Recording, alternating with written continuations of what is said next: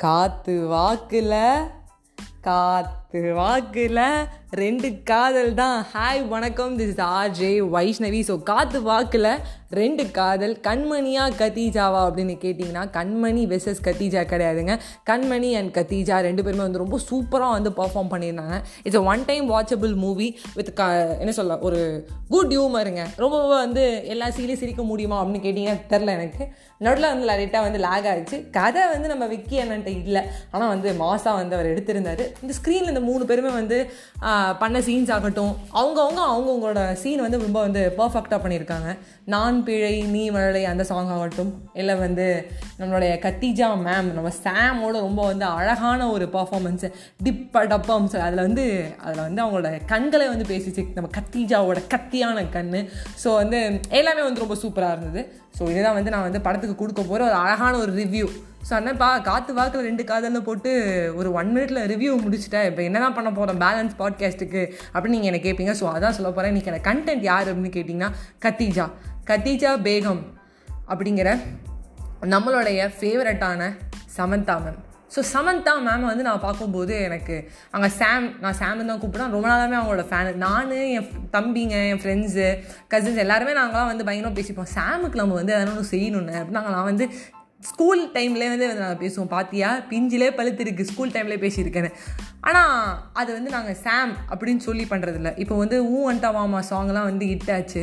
நிறையா டைம் வந்து சாம் பயங்கரமாக இருப்பாங்க. ஸோ வந்து ஜெஸ்ஸி இந்த பக்கம் வந்து தமிழில் த்ரிஷானா நம்ம வந்து தெலுங்கில் வந்து நம்ம நாக சைத்தனாவும் நம்ம சமந்தாவோட பேர்லும் செம்மையாக இருக்கும். தெலுங்கில் வந்து நம்ம வந்து ஜெஸ்ஸி அப்படின்னு சொல்லிட்டு நம்ம வந்து சாம் சொல்லிட்டு இருப்போம். ஸோ அதனால நினச்சிட்டு இருப்பாங்க. பட் ரியலாகவே கிடையாது. நான் ரொம்ப இன்ஸ்பயர் ஆன ரொம்ப எனக்கு ஒரு ரொம்ப எனக்கு பிடிச்ச ஒரு ஒரு ஆக்ட்ரஸ் அப்படின்னா சாம் என்ன விஷயத்தில் எதால் அப்படின்னு கேட்டிங்கன்னா ஒரு ஸ்கூல் முடித்தாங்க காலேஜ் படிக்கிறாங்க. இந்த காலேஜ் படிக்கும்போது அவங்க அப்பாவும் அம்மாவும் சொல்கிறாங்க நீ பாரு ரெண்டாவது டிகிரியில் அவனை படிக்க வைக்க முடியாது. ஓகேவா நம்ம குடும்பத்தோட சுச்சுவேஷன் இதுதான். இதுக்கப்புறம் என்னால் எதுவும் பண்ண முடியாது. நீ தான் உன்னை பார்த்துக்கணும் அப்படிங்கிறாங்க. அந்த பொண்ணுக்குள்ளே ஒரு ஏக்கம்.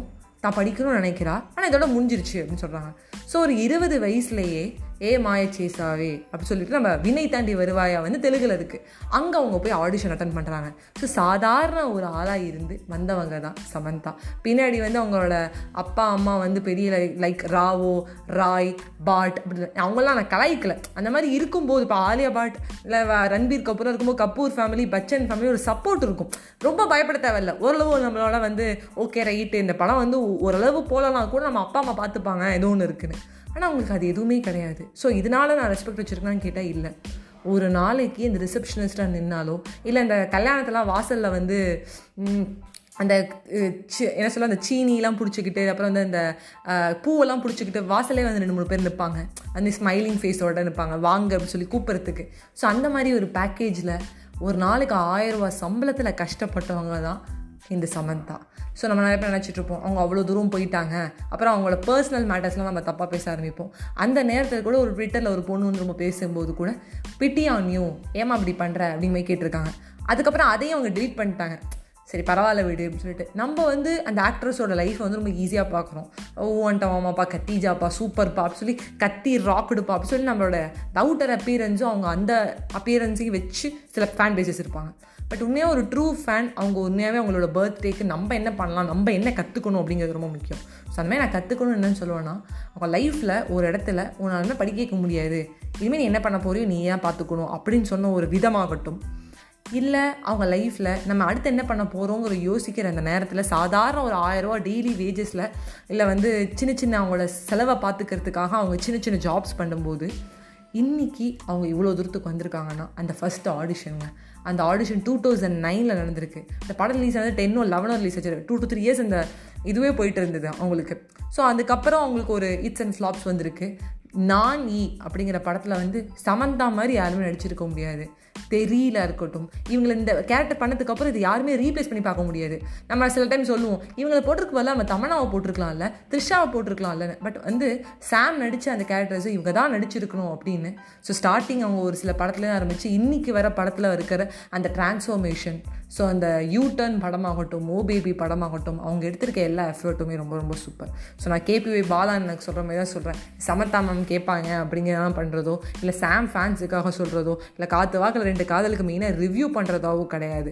ஒரு வாய்ப்பு அப்படின்னு வரும்போதும் கஷ்டம்னு வரும்போதும் நம்ம நினச்சிட்ருப்போம் வாய்ப்பெல்லாம் வந்து பெரிய ஆளுங்களுக்கு தான் வரும். கஷ்டம்லாம் நம்மளுக்கு தான் வரும். ஸோ வாய்ப்பும் பெரிய ஆளுங்களுக்கு வரும். கஷ்டமும் வரும். ஏன்னா சமந்தா அவங்க கைப்பட எழுதின இன்ஸ்டாகிராம் ஒரு போஸ்ட்டில் நான் போஸ்ட்டை பார்க்க மாட்டேன். அவங்களோட கேப்ஷனை படிப்பேன் அவ்வளோ சூப்பராக இருக்கும்.